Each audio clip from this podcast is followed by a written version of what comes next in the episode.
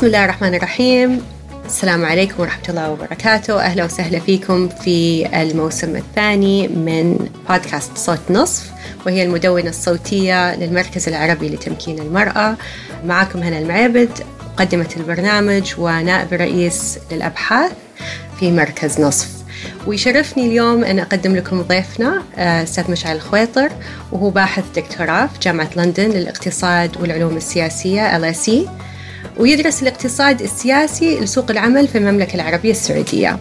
بالإضافة إلى ذلك، مشعل يعمل منذ عام 2020 كباحث مع البنك الدولي في واشنطن، حيث يركز في عمله أيضاً على تحليل السياسات الاقتصادية مثل سياسات التوطين ورسوم الأراضي البيضاء في المملكة. أهلا وسهلا فيك أستاذ مشعل، يشرفنا حضورك معنا، وحابين نبدأ فقرة بسيطة من تقديمك خلفيتك. من هو مشعل الخويطر؟ أين نشأت؟ ماذا درست؟ وما هو عملك اليوم؟ حياك الله دكتورة هنا، وأتشرف بالظهور معكم في بودكاست نصف. مشعل الخويطر من عنيزة ومواليد الرياض، عشت فيها يمكن حتى انتهيت من المرحلة الثانوية في مدارس الرياض الأهلية. بعد المرحلة الثانوية وفي يمكن من الصف الثانوي كان عندي رغبة ملحة إني أتبع المسار اللي أخذوه أهلي نوال وعبد العزيز الخويطر في إكمال الدراسة الجامعية في أمريكا، لعدة أسباب يمكن أبرزها أن كنت أميل لدراسة تخصص غير علمي اللي هو الاقتصاد أو المحاسبة، كنت بين التخصصين. وفي هذاك الوقت يعني 2010 11 تقريبا او 2009 كان في جامعات عندنا تدرس الهندسه والطب بشكل مميز، بس تخصص الاقتصاد بالذات كان يعني نادر ما هو موجود في شهاده البكالوريوس الجامعيه. فتوكلت على الله ورحت في الدراسه في احدى الجامعات الحكوميه في ولايه كاليفورنيا في امريكا. يمكن كان أيضاً في اختيار التخصص كان شوي قرار نوعاً ما صعب، لأنه كنت أميل على الاقتصاد خصوصاً بعد ما جربت بعض الكلاسز للاقتصاد في السنة الأولى، بس أيضاً في ذاك الوقت ما كان فيه يمكن طلب واضح للاقتصاد في سوق العمل عندنا في المملكة أو في القطاع الخاص. فأحد إخواني إشار علي إنه الله يحفظه، إنه قال لي أوكي تخصص دبل ميجر، محاسبة واقتصاد. المحاسبة من هذاك الوقت عليها يعني طلب عالي في المملكة، ويمكن الكارير باث حقها واضح، يعني معروف وش تسوي في المحاسبة بعد التخرج. فأخذت التخصصين مع أنهم ما لهم علاقة يمكن مرة بين بعض، الاقتصاد والمحاسبة. أنا أشوف يعني بالعكس في علاقة وطيدة بين الاثنين، بس أنا أحس بعد ترى أصبت في الاختيار، لأن المحاسبة الآن يعني طلب عليه في تدني، يعني لما تشوف وظائف المستقبل، فالتحليل الاقتصادي يمكن يكون شيء إيجابي بالنسبة لك. آسف على المقاطعة. لا أبدا، الله يسلمك. صحيح.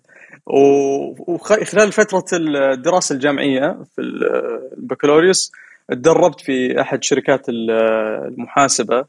ما وجدت نفسي في المحاسبة، يعني كنت مرتاح فيها في الدراسة الجامعية ودرجات فيها زينة، بس سبحان الله في البراكتس ما لقيت نفسي فيها. فبعد فرصة التدريب هذه بسنة تقريبا تخرجت بالبكالوريوس في الاقتصاد والمحاسبة.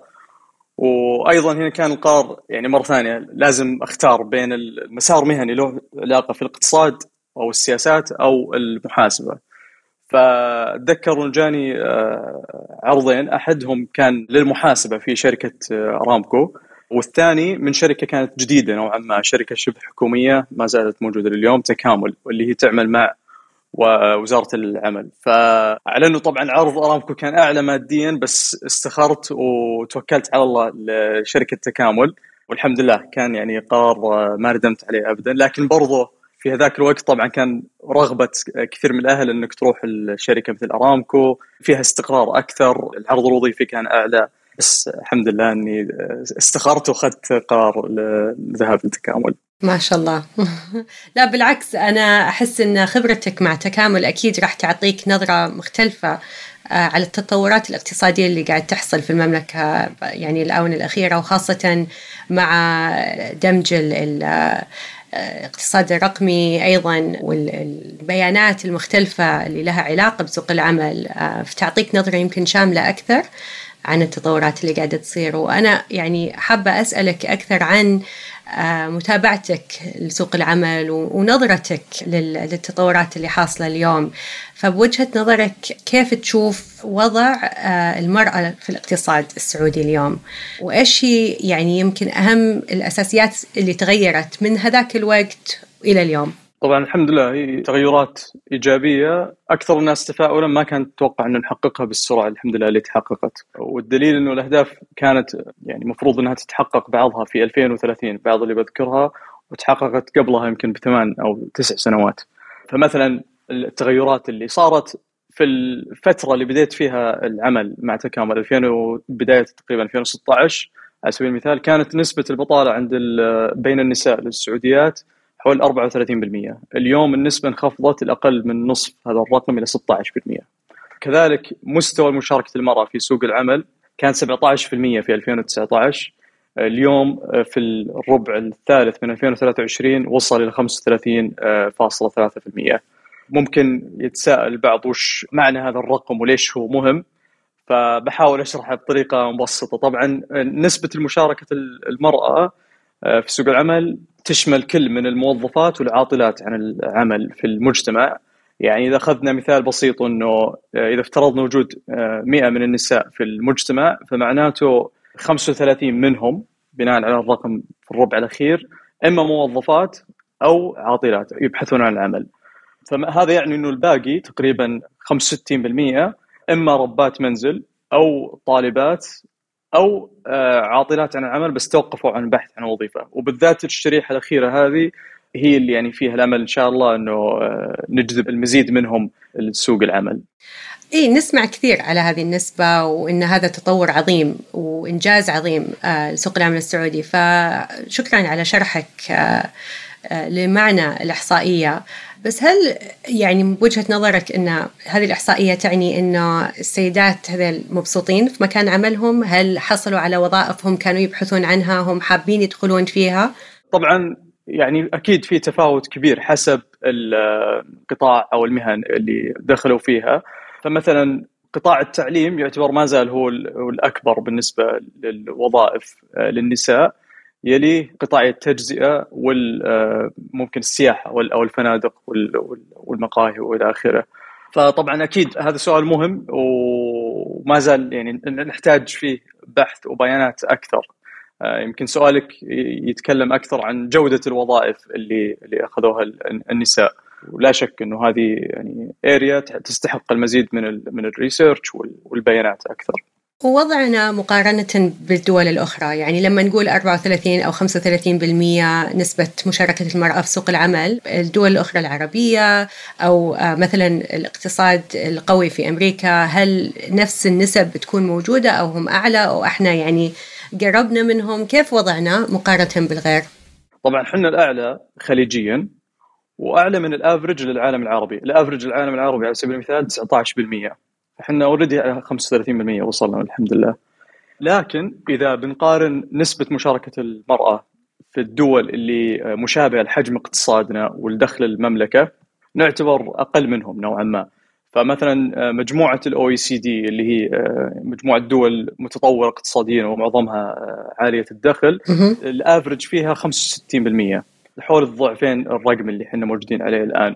لكن بإذن الله إذا قدرنا نضاعف الرقم حقنا خلال 6 سنوات أو 7، قادرين إن شاء الله أنه نوصل قريب من هذا الأفرج للOECD في السنوات الجاية بإذن الله. ولكن يعني يمكن إحنا كنا في لما نشوف القائمة من الدول العربية، أنت ذكرت إن قبل 7 أو 8 سنين كنا 17% كانت أو 16% نسبة مشاركة المرأة. صحيح. فيعني أتوقع كنا في أسفل القائمة وصارت في نقلة نوعية، ولا هل الدول الأخرى بعد تغيرت وتطورت، أو يعني إحنا قاعدين نتطور والكل واقف في مكانه، ولا هل في تطور أيضا في بعض الدول الخليجية الأخرى والدول المجاورة؟ لا طبعا نسبة التغير اللي صارت عندنا في ال6 سنوات هذه مش بس الأسرع في العالم العربي، حتى من الأسرع في عالميا. يعني في دول كثيرة صار فيها التغير هذا، بس عادة يأخذ 15-20 سنة. يعني ما في إلا يمكن دولة أو دولتين في لاتين أمريكا مثل كولومبيا اللي البيس حق التغير حصل في 6-8 سنوات. وطبعا هالشيء هذا يرجع البوليسيز كثيرة صارت في السنوات الأخيرة، ممكن تسمحي لي أقسمها إلى supply و demand side factors. حلو. بالنسبة للعوامل اللي ساهمت يمكن بزيادة العرض أو supply of النساء في سوق العمل، هي مثل أحدها أو أهمها قوانين صارمة ضد التحرش في مكان العمل، دعم النساء ذوات الدخل المنخفض في الوصول للعمل من قبل صندوق الموارد البشرية. هذه يمكن بالنسبة للسبلاي أو العرض. بالنسبة للعوامل اللي ساهمت في زيادة الطلب، أعتقد من أهمها كانت فرض رسوم على العمالة الأجنبية من عام 2017 تقريبا، وهالشيء هذا رفع تكلفة بعض العمالة الأجنبية مقابل المواطنين، وخصوصا في القطاعات اللي ما تتطلب ممكن تعليم أو مهارات عالية جدا، مثل التجزئة والسياحة والفنادق والمقاهي. فاللي حصل أنه مع ارتفاع تكلفة العمالة الأجنبية استبدلت بعض الشركات العمالة بالمواطنات في بعض الوظائف، خصوصا أنه يحسب لهم أيضا من ناحية التوطين، وأيضا يحصلون على دعم من قبل صندوق الموارد البشرية. هذه نقطة مرة مهمة، وأنت ذكرت العمالة الأجنبية وكتبت عنها كثير بعملك سابقاً. هل هذا شيء إيجابي بوجهة نظرك إذا المرأة توظفت بالقطاعات مثلاً كانت تسيطر عليها العمالة الأجنبية في الماضي؟ هل هذا طموحنا للمرأة العاملة السعودية، أو هل في فائدة من هذا الاستبدال؟ طبعاً كون أن الشخص يكون يعمل في أي وظيفة أفضل من أنه يكون عاطل عن العمل، سواء بالنسبة للرجال والنساء. طبعاً هل هذا الطموح؟ لا، أنا متأكد أنه الطموح أنه ترتفع جودة الوظائف اللي يأخذونها المواطنين، ولكن يمكن أي شخص شاف كثير من الدول في الخارج يلاحظ أنه لازم تلقى مواطنين في كافة الوظائف، حتى لو كانت يمكن وظائف ما يجلس فيها الشخص طول عمره، مثل العمل في المقاهي، لأنه يمكن في الولايات المتحدة أو في بريطانيا طبيعي جدا أنه الفئة العمرية اللي تشتغل في هذه الوظائف مثل الريتيل أو المقاهي تكون من فئة الطلاب الجامعيين، فئة الطلاب المرحلة الثانوية. وهذا أيضا اللي نشوفه في السعودية، أنه كثير من النساء العاملات في هذه الوظائف هم عمر أقل من 30 سنة، إما في المرحلة الجامعية أو بعد المرحلة الجامعية. إذا أخذنا كذلك يمكن أثر مشاركة المرأة على الاقتصاد بشكل عام، هالشيء يرفع من استقلالية المرأة اقتصاديا، ويقلل من حاجتها يمكن على الاعتماد على أفراد الأسرة أو حتى على برامج الدعم الاجتماعية. فمثلا إذا أخذنا بعض بيانات من حساب المواطن، ما هي مفصلة هي بحسب الجنس، بس اللي نعرفه أنه عدد المستفيدين في حساب المواطن نزل من 12.5 مليون إلى حول 10.5 مليون في 2023، فانخفاض بحول 2 مليون شخص. وأعتقد أنه يعود جزئيا إلى أنه كثير من النساء اللي كانوا معتمدات على الدعم من برنامج حساب المواطن استطاعوا أنهم يحصلوا على وظيفة ويكون عندهم راتب ومستقلين ماديا عن البرامج الاجتماعية. أيضا الفائدة الثانية يمكن للاقتصاد، ما في بيانات مفصلة في هذا الموضوع، ولكن طبيعة الحال صرف الشخص الموظف تبكلي يكون أعلى من الشخص اللي لا يعمل، والموظفات هم مواطنات أو مواطنين. كل هالشيء هذا بيساهم في حركة اقتصادية أكثر، إيرادات للقيمة المضافة أكثر، وإلى آخره.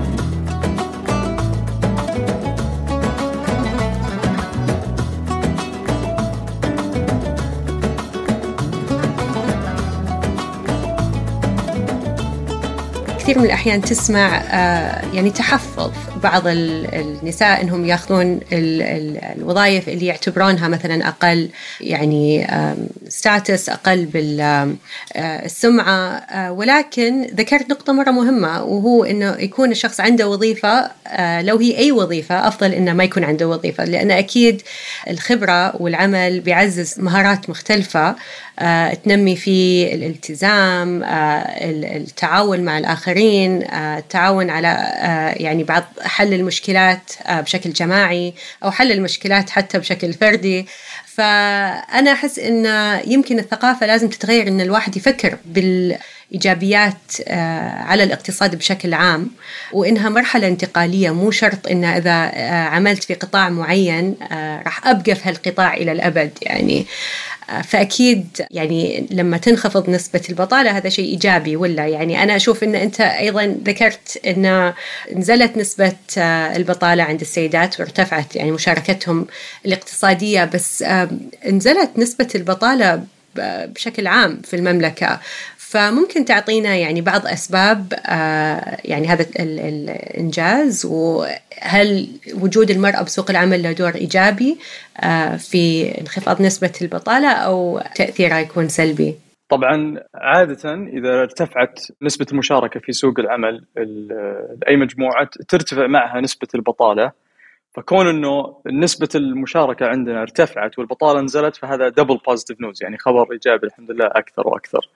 بالنسبة لانخفاض البطالة فعلا هي انخفضت من 2016 من تقريبا حوالي 12.5% إلى 8% وكسور في الربع الأخير، ومعظم الانخفاض هذا في البطالة يرجع لانخفاض البطالة بين النساء أنفسهم، لأنه زي ما ذكرت قبل نسبة البطالة بين النساء انخفضت إلى أكثر من نصف اللي كانت عليه في 2016. في الواقع عندنا مشكلة البطالة في المملكة هي متمركزة عند النساء، مثلا النسبة حتى الآن ما تزال 16%، 4 أضعاف الرقم عند الذكور من المواطنين. يعني الرجال عندهم 4.5%، وهذا قليل يعني ورقم إيجابي جدا بالمعايير العالمية لأي اقتصاد رأسمالي. فمتى ما قدرنا يعني in other words إنه نحل مشكلة البطالة بين النساء عندنا في المملكة راح نحل مشكلة البطالة بشكل عام في المملكة. بس لما تدخل على يعني مواقع التواصل الاجتماعي، لما تدخل تشوف التعليقات على بعض يعني الأرقام اللي موجودة، تسمع إن في كثير باحثين عن العمل يحسون إن الوظائف ما زالت يعني تنعطى للأجنبي، خاصة بعض الوظائف الإدارية أو الوظائف اللي فيها درجة عالية من الاحترافية.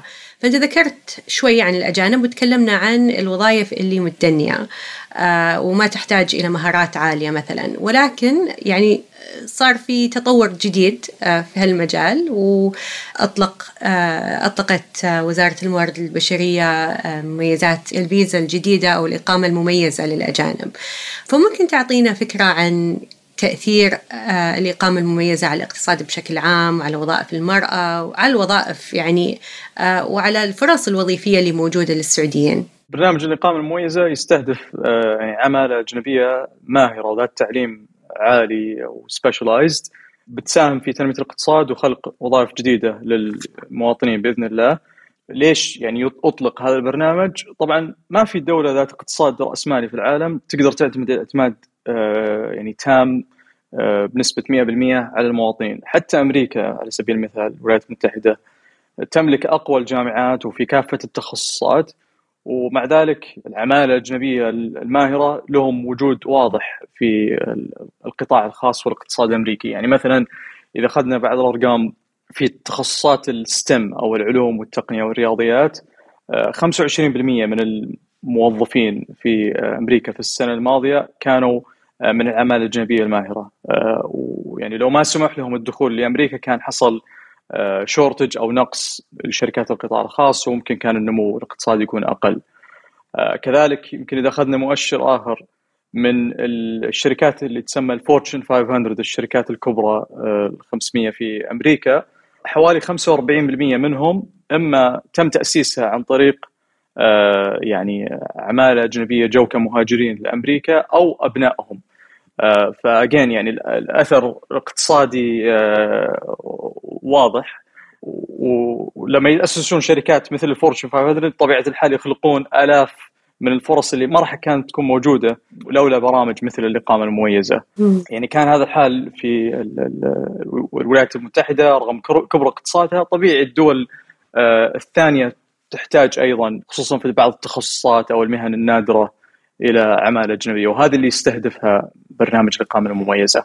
كأنك قاعد تشرح سوقين عمل مختلفين، يعني في سوق العمل المحترفين اللي عندهم مهارات عالية وسوق عمل للعامية، ولا يعني ممكن ننظر للاقتصاد بهالطريقة، ولا كيف ممكن نفهم يعني العرض والطلب للمهارات هذه؟ لأن أكيد إن في أبناء البلد عندهم مهارات وعندهم أفكار ريادية، وفي دعم كبير الآن للأفكار الريادية الجديدة. وليش الأجنبي هو اللي راح يجي ويفتح شركة راح تنجح وتخلق فرص، والسعودي ما راح يفتح هذه الشركة بوجهة نظرك؟ أنا أعتقد السعودي يقدر يفتح، وله الأولوية أكيد، يعني بالنهاية بلده وديرته، والدعم اللي موجود للمواطن يبقى أعلى من اللي بيحصل عليه الموظف الأجنبي حتى من العمالة الأجنبية الماهرة. بس في بعض القطاعات والمهن ممكن تحتاج خبرة، إما خبرة يعني ما هي موجودة عندنا بشكل كبير، أو مؤهلات دراسية يعني متخصصة specialized تكون، وممكن يكون فيها عندنا في عدد مواطنين متخصصين في المجال، بس ما هو بكافي لتلبية احتياجات القطاع الخاص. فدائما في كل دولة لازم تحاول توازن بين أنك تحمي المواطن وتحرص أنه يكون له وظيفة للمواطن المؤهل في القطاع الخاص أو العام، وبينك تلبي أيضا من احتياجات القطاع الخاص. بالنهاية القطاع الخاص حسب الشركة أو القطاع، بس طبيعي جدا في أي دولة أنه يكون في حاجة الخبرات يونيك أو نادرة ما هي متوفرة مرة في السوق. طب عندك خلفية أو في طريقة ممكن نتعرف أكثر عن إيش هي المهارات اللي موجودة بسوق العمل، خاصة عند السعوديين، يعني عشان نقدر نحدد إيش المهارات اللي ناقصة عندنا؟ ممكن نستقطب فئة معينة، مهارات معينة لما نتكلم عن الإقامة المميزة، أو هل يعني المجال مفتوح للجميع؟ هذه من المواضيع اللي يعني تستحق أنها يسوى فيها سيرفي أو استبيان، ممكن بشكل شبه سنوي زي ما يحصل في بعض الدول مثل أمريكا، اللي تسأل شركات القطاع الخاص بأحجامهم المختلفة وبقطاعات المختلفة اللي هم فيها عن احتياجاتهم أو توقعاتهم لاحتياجاتهم للسنوات القادمة، بحيث أنه يعني يقدرون يوازون تقريبا بين احتياجات القطاع الخاص والمهارات اللي موجودة حاليا عند المواطنين. لكن هالشيء يعني ما هو حاصل عندنا حتى الآن، لكن إن شاء الله أنه تكون في سيرفي مشابهة يمكن تساعدنا في جمع معلومات أكثر وفهم الموضوع بشكل أكثر عندنا، لأن هذه البيانات أحس أنها مهمة يعني للي مثلا حاب أنه يبتعد. طب إيش التخصصات اللي راح تكون مطلوبة؟ يمكن عندنا خلفية عن هذا الموضوع، يمكن عندنا يعني تصور إذا مثلا اقتصادنا قاعد ينمو بنفس طريقة اقتصادات ثانية متطورة ولا لا. يعني كيف الحين الواحد يحدد إيش أدرس، إيش التخصص اللي راح أدخله، وخاصة من السيدات إيش المجالات اللي راح تتناسب مع الميول اللي أنا عندي إياها، وأنا ممكن أطورها أو أنميها بطريقة مختلفة؟ أي نعم، هالشيء هذا كان دائما موجود، لكنه راح يزيد في السنوات الجاية، أنه غالبا اللي تدرسه في الجامعة خصوصا في شهادة البكالوريوس اليوم بعد 5-6 سنوات يعني ما راح يكون له relevance كثير الوظيفتك. أغلب الجامعات يمكن الممتازة وحتى المدرسين الكويسين يحاولون يدربون الطلاب على مهارات الكريتيكال ثينكينج أو التفكير النقدي، وأنه يكون الشخص أناليتيكال أكثر، لأن هذه المهارات اللي بتبقى مع الشخص بغض النظر عن القطاع أو الوظيفة اللي يعمل فيها. وأعتقد يعني إذا بنتكلم بشكل عام أغلب الوظائف في المستقبل راح تكون تطلب هالمهارات هذه، طبعا بالإضافة للي تسمى في السوفت سكيلز مثل الكتابة أو public speaking، التواصل public speaking skills. نعم، ليش أقول هالشيء هذا؟ لأنه يعني الحين يمكن خصوصا مع التطورات اللي صايرة في ال AI في السنوات الأخيرة، كثير من التاسكس قاعد يتم أتمتتها من ال AI الذكاء الاصطناعي. أي نعم، فصعب إنه الواحد يقول اللي أبي أدرسه اليوم في 2024 هو اللي بشتغل عليه في عام 2035 أو 34، إن الله أحيانا.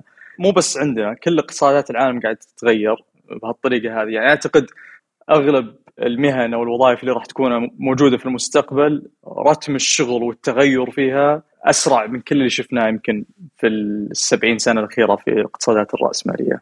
طيب أنت ذكرت أن كل شيء راح يتغير بمكان العمل، وظائف كلها راح تختلف، الأتمتة راح تغير كل شيء، والذكاء الاصطناعي، ومع ذلك إحنا بالمملكة شهدنا تغير غير مسبق من ناحية التطور فترة زمنية بسيطة. كيف راح نتعامل مع هذه التغييرات كلها بنفس الوقت؟ يعني أنا ما أعرف الجواب، يعني ما راح أحاسبك إذا ما عندك جواب، بس يعني في تخوف كبير أولاً لدخول المرأة لسوق العمل، والآن الوظائف نفسها كلها راح تتغير. فإيش الأشياء اللي إحنا لازم نشوفها؟ إيش ممكن تعالجها السياسات؟ يعني السياسات كيف ممكن تعالج هذه التغييرات بطريقة إنه يكون التغير سلس، وإن نستمر في التطور بدل ما يعني نصطدم بعواقب ما كنا عاملين حسابها. في يمكن سياستين نفذت في السنة الماضية تقريبا لها علاقة في أو أطلقت في السنة الماضية وتلمس يعني هذه المشكلة والتغيرات اللي قاعدة تصير الآن بسرعة في القطاع الخاص. الأولى أنه صار فيه يعني تشجيع أكثر من قبل الوزارة أنه الشركات تدرب موظفينها على حسب المهارة اللي هم والقطاع اللي هم فيه بشكل سنوي، وأنه تكون الشركات أيضا تعلن أو تفصح عن المبالغ والبرامج، نوع البرامج اللي ميزانية التدريب، أي نعم، وحتى نوع البرامج اللي نفذتها لتطوير الموظفين عندهم. يعني ما زي ما قلنا إنه في عبء علينا كأفراد إنه نطور نفسنا بشكل متواصل، أيضا الشركات ما هي زي قبل 30 أو 20 سنة تقدر توظف الشخص تتوقع إنه يطور نفسه بنفسه، فالحين في عبء أكثر على الشركات إنها برضو تسوي هالشيء.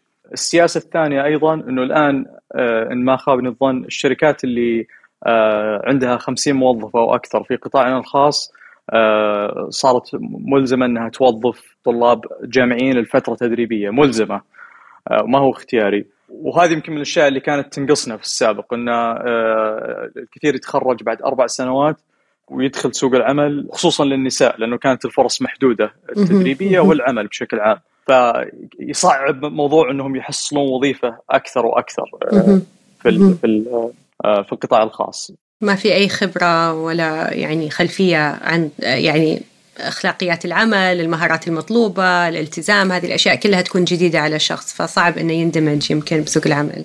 طيب بسألك سؤال، يعني تكلمنا عن التطورات الاقتصادية اللي قاعد تحصل والتغيير في طبيعة الوظائف اللي راح تكون موجودة، برجع لموضوع المرأة وبسألك إذا تشوف إنه تأثير مشاركة المرأة بالاقتصاد، هل في أدلة تثبت أهمية وجود المرأة في مكان العمل؟ أكيد، يعني خصوصا في المناصب الإدارية والقيادية. ما في ريسيرش على هالموضوع هذا عندنا في المملكة لأنه ريلاتيفلي جديد، لكن في كثير يعني من الدول الثانية اللي لها تجربة في هذا الموضوع وجود اللي تسمى يعني الماينورتي جروبس أو الومن في المناصب القيادية يأثر على الصغار من نفس المجموعة. يعني لما نتكلم عن نطاقنا سياقنا حنا، البنت اللي مثلا عمرها 20 في تخصص محاسبة في الجامعة، لما تشوف إنه في بارتنرز أو دايركتورز يعني مناصب قيادية في الشركات المحاسبة الكبرى من النساء السعوديات مش أجانب ولا هم رجال سعوديين، يزيد من طموحها ويحمسها أكثر إنه فيه أمل وتقدر تحط هدف لها إنه توصل لهالشيء هذا. فلا شك إنه يعني له عامل وجود القدوات، يعني أكيد له أثر إيجابي يعني كبير. ومن ناحية اقتصادية، هل مثلا أداء الشركات تكون أفضل؟ عندنا حتى الآن ما في يعني أبحاث واضحة في هالشيء هذا. في يمكن بعض الدول الثانية الأفيدنس is mixed، طبعا في دراسات تقول نعم إنه الشركات اللي فيها تنوع أكثر في مجالس الإدارة ويمكن يقصدون في التنوع مش فقط حسب الجنس لكن أيضا حسب العرق أو الأثنيك باك جراوند، وأتوقع مستوى الدخل أيضا نعم أيضا يعطي برسبكتيفز مختلفة في مجلس الإدارة مثلا أو حتى في الميتنج روم للسينيورز في الشركة. وما عندي شك أنه يعني لو بنفكر فيها بشكل يعني نظري عندنا طبيعي انه مجلس اداره او شركه بعض قيادين فيها من النساء راح تكون اكثر تفهما ليش مثلا مهم انه نسهل العمل المرن او نسهل العمل عن بعد للنساء وخصوصا الامهات. فيعني يدخل هالشيء هذا نو برسبكتيف ممكن في الشركات. الرجل حتى ونجتهد يعني اذا ما مر في التجربه هذه صعب انه يكون عنده نفس او يحط نفسه في نفس الموقف هذا.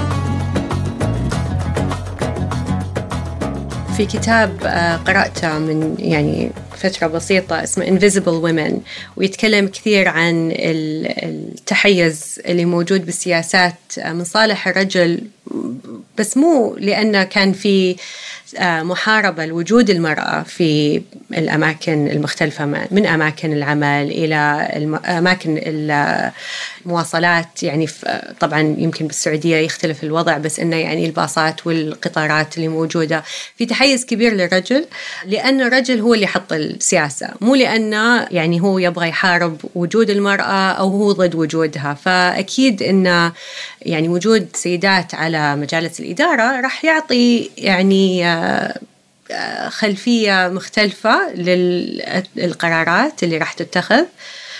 فمن أبسطها الأشياء لها علاقة بدرجة الحرارة اللي موجودة بالمكتب، إلى أماكن مواقف السيارات خاصة للحوامل وغير كذا يعني، وإجازات الأمومة اللي تكون موجودة إيش طولها. يمكن السياسة اللي تكون موجودة يعني من الحكومة تختلف عن سياسات بعض الشركات الخاصة، لأنهم يشوفون الإنتاجية يمكن تكون أعلى بعد فترة معينة. والتعددية أكيد مهمة، وزي ما تفضلت أنا نفس الشيء الإحصائيات اللي طلعت عليها ما تذكر أنه أكيد في عائد مادي إيجابي وواضح في كل التجارب، ولكن في بعض الأحيان وخاصة في مجالس الإدارة في إيجابيات مختلفة ممكن نقيسها بشكل نوعي أكثر qualitatively. فيعني الموضوع حلو، الكتاب أنصحه وبحطه بالنوتس للمستمعين، لأن في أشياء أنا ما خطرت في بالي، وأنا صار لي أكثر من 15 سنة في مجالات مختلفة أعمل في اقتصادات مختلفة، يعني هنا في بريطانيا وفي المملكة وفي الولايات المتحدة، فعندي أكثر من تجربة وتنطبق يعني الأفكار اللي موجودة في الكتاب على كل هذه الأماكن. يعني صح هو مكتوب من منظور يعني بريطاني، فالتحيز موجود في كل مكان. طب في انطباع منتشر وأسمع يعني هذا الانطباع كثير لما أتكلم مع الشباب السعودي، إن السيدات في صدد الاستحواذ على وظائف الرجال. إيش وجهة نظرك لما تسمع هذه العبارة؟ إيش تفكر فيه وكيف تجاوب على هذه العبارة؟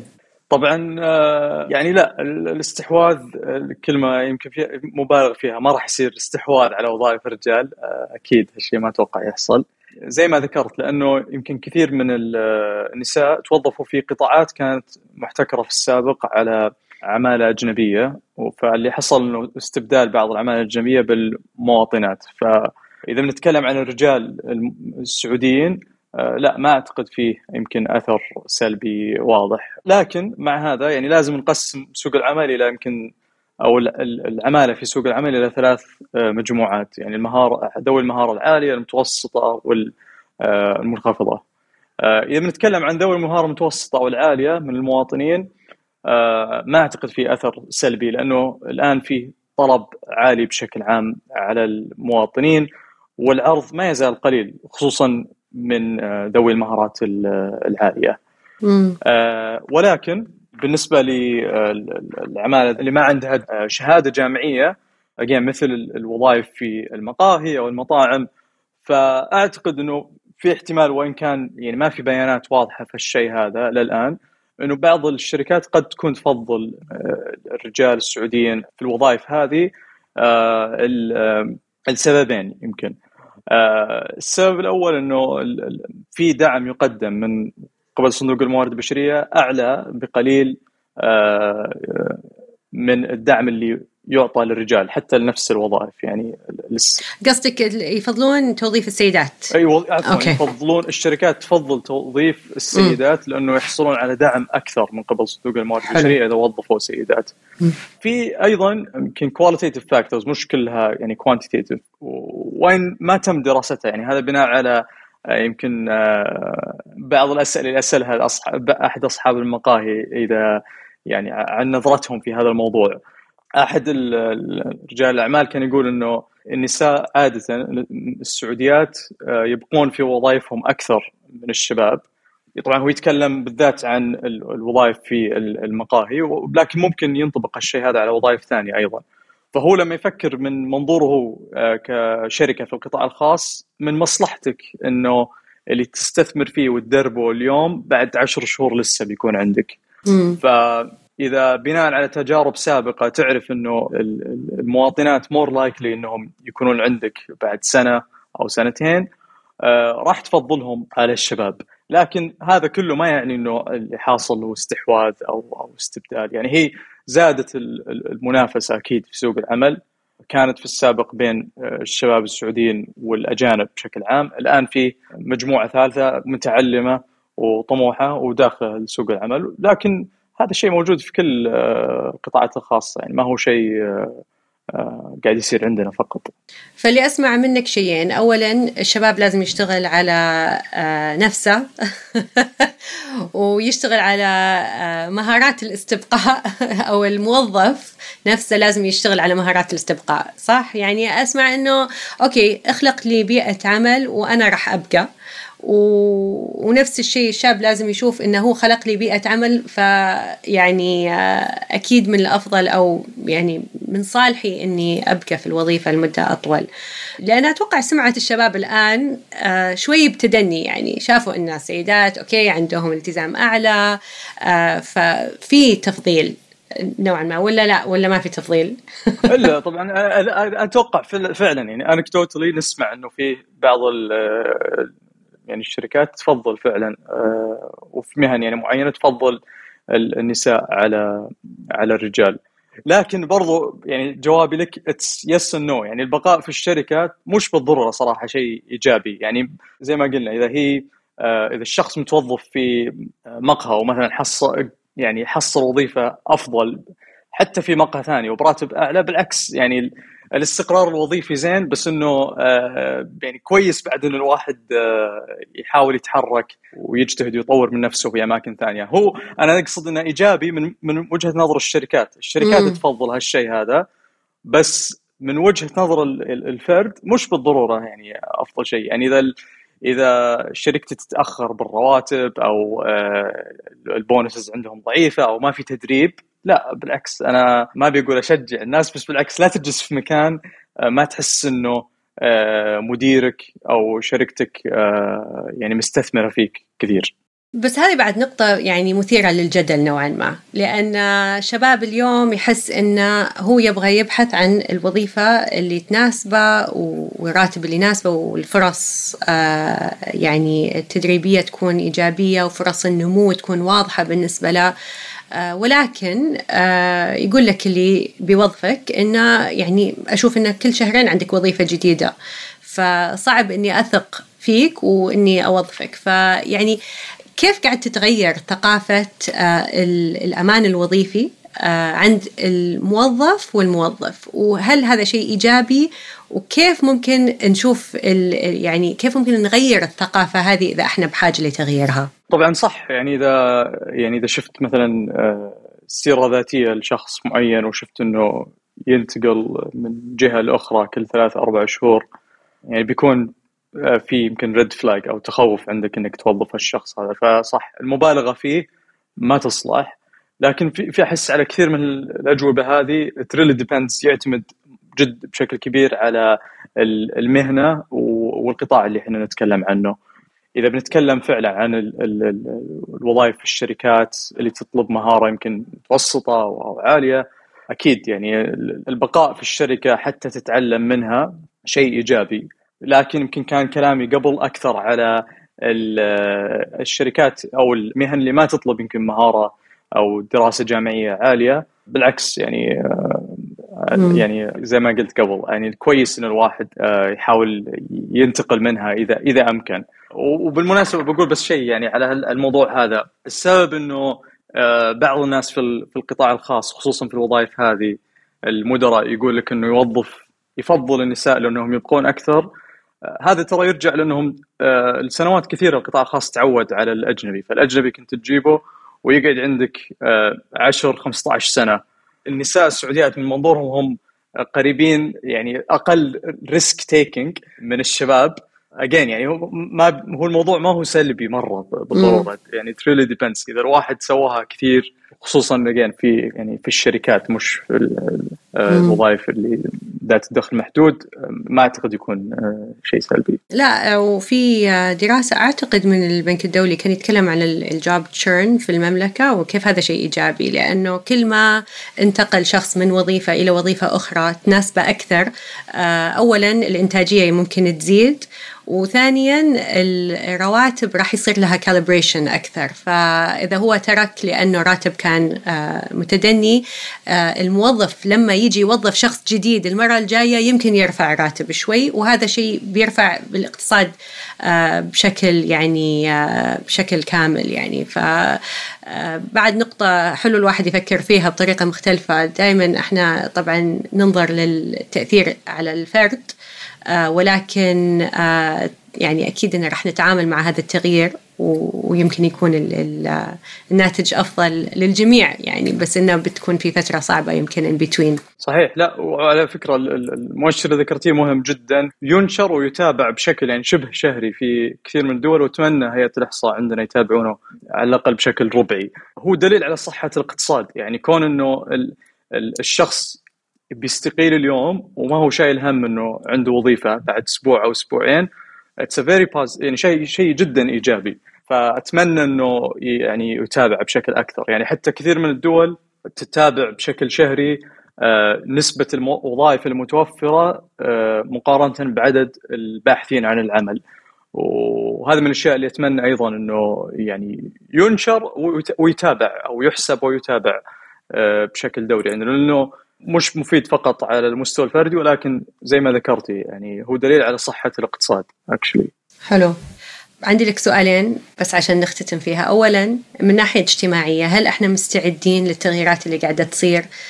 هل ما زالت في نظرة إن في وظائف تناسب المرأة أكثر من الرجل، ووظائف ترفضها مثلاً المرأة، أو المجتمع يرفض إن المرأة تكون موجودة فيها؟ ما أعتقد بالنسبة للنقطة اللي تخص المجتمع، ما أعتقد إنه الحين صار في وظائف كثير يمكن المجتمع يرفض وجود المرأة فيها، ولكن أعتقد في وظائف ما تناسب المرأة بالذات الأمهات بشكل عام، يعني مثلا الدوام الطويل في المصانع غالبا يتطلب عمل 12-14 ساعة، الأعمال الشاقة مثلا على البدن مثل الإنشاءات أو المصانع again. وممكن يعني بشكل عام في القطاع الخاص بالعكس نحتاج سياسات أكثر تشجع إنه النساء إذا دخلوا سوق العمل. هذا تحدي، وأعتقد تغلبنا على هالتحدي هذا إنه نحافظ عليهم في سوق العمل، يعني لما يصيرون أمهات أيضا يعني we keep them في البرايفت سيكتور، وهالشيء هذا يتم بسياسات قاعد يحصل يعني جزء منها الآن، بس أتمنى إنه المزيد يصير منها، مثل زيادة مدة إجازة الأمومة. هذا شيء مهم أيضا. شيء ثاني تشجيع الشركات أو أنهم يكونوا مرنين أكثر للأمهات في العمل عن بعد والعمل المرن، يعني part time work. فمثلا يمكن ذكرنا أمريكا وبريطانيا كثير كأمثلة الدول نسبة مشاركة المرأة فيها عالية، ترى كثير من النساء الموظفات في كل الدولتين أو نسبة ما يستهان فيها متوظفات part time، فهذا أيضا خيار ثاني، إنه ما هو لازم يعني تفكيرنا ما يكون إما المرأة خارج سوق العمل وإما داخل سوق العمل وتشتغل 10-12 ساعة مثل الشباب، يعني في middle ground in between نوصل لها لما يكون في مرونة أكثر في توظيف النساء. يبغى لها يعني شوي ثقافة مختلفة وتقبل تغيير. ويمكن مو الكل مستعد إنه يعني الشركات ما هي مستعدة، بس عادي مو مستعدة يعني لازم ينضغطون شوي لأن الواحد خلاص يبغى يشوف التايم شيت، متى سجلت حضور، متى سجلت خروج. وخاصة أنا يعني أنا بخبرتي أذكر إن واجهت صعوبة طبعا من كذا سنة، ولكن يصير في مقارنة بين السيدات والرجال في نفس الشركة، يعني إيش معنى هم يطلعون بدري؟ فأعتقد إن يعني إن شاء الله مع الوقت الثقافة راح تتغير وتتطور من هالناحية بإذن الله. طيب عندي لك سؤال أخير، خبرتني إنك قاعد تطور تطبيق جديد يساعد المرأة على التوظيف، وحابة أختتم بهالنقطة، إذا تقدر تشرح لنا إيش وظيفة هذا التطبيق وكيف ممكن يساعد على تطوير توظيف المرأة وبحثها عن العمل، وكيف هذا الشيء راح يساعد اقتصادنا بشكل عام. طبعا التطبيق هذا يعني إن شاء الله أنه راح يفيد كل الباحثين عن العمل أو كل اللي يدخلون سوق العمل الأول مرة، ولكن قد يكون النساء راح يستفيدون منه بشكل أكثر بإذن الله. فكرته يعني بسيطة، قبل بس ما أشرح فكرته أقول ليش يعني جاء في بالي هذا الشيء. هذا يمكن لاحظته من بعض الإحصائيات اللي تنشر من هيئة الإحصاء، أنه حتى إذا تساوت المؤهلات الدراسية بين المواطنين والمواطنات، وحتى إذا تساوى أو تشابه المسمى المهني، ألاحظ أنه فيه جاب عاد أو فجوة في الأجور، عادة ما تكون رواتب الشباب أعلى من النساء. يعني فكرة التطبيق هذا أنه يحل أحد المشاكل اللي أعتقد تساهم فيها الفجوة هذه، اللي هي يعني information gap، أو يعني فجوة لها علاقة في نقص في المعلومات قد تكون. ففكرة الآب بسيطة، أنه يعني أنه الشخص إذا حصل مثلا عرض وظيفي لأول مرة في سوق العمل، ممكن يكون ما عنده سوشيال نتورك أو علاقات تخليه يقدر يسأل هل هذا الراتب يعني راتب هو الأفرج اللي يحصلون الناس في هالمهنة هذه، أم أنه الراتب أقل بكثير. وهالشيء هذا يأثر أو يعانون منه أكثر النساء عندنا، لأنهم كثير منهم يدخلون سوق العمل الأول مرة. فكرة الآب بسيطة، أنه يجيك عرض وظيفي مثلا خلينا نقول ب7,000 ريال، المسمى الوظيفي مثلا محاسب أو ماركتينج، فتدخل كل هالانبوتس هذه، المسمى الوظيفي، الراتب، مؤهلاتك الدراسية إذا أنت باتشلرز ماسترز أو غير جامعي، وكذلك تدخل أو تحط اسم المدينة، لأنه عندنا تفاوت في الأجور أيضا حسب المدينة وتكلفة المعيشة. فبناء على الانبوتس او المعلومات اللي تدخلها، يجيك يعني individual tailored response، انه والله راتبك اقل من ب2000 ولا 3000 ريال من الناس اللي عندهم نفس المسمى الوظيفي والمؤهل الدراسي في مدينتك. طبعا ممكن تكون العرض الوظيفي يكون اعلى من الافرج، وهذا شيء يعني زين، بس على الاقل يكون يتأكد الشخص قبل ما يقبل العرض الوظيفي انه يعني he's being paid راتب معقول على الأقل. لا جميل، لأنك عالجت مشكلة العلاقات، لأنها مشكلة كبيرة، وكثير من الأحيان زي ما تفضلت يعني لو المرأة بتدخل سوق العمل لأول مرة وهي أول واحدة تشتغل بعائلتها، ما عندها مقياس. والشيء الحلو اللي عالجه إنه تعطيها يعني أداة ممكن تتفاوض عند الموظف أو عند الموارد البشرية مع اللي قاعد يعطيها الأوفر، تقدر تتفاوض معاه على الراتب الأساسي. وهذا الشيء راح يحدد كثير من الأحيان الراتب لباقي المسيرة الوظيفية للشخص، هو راتب الوظيفة الأولى. فموفق إن شاء الله، بالعكس يعني خطوة محتاجينها وبشدة.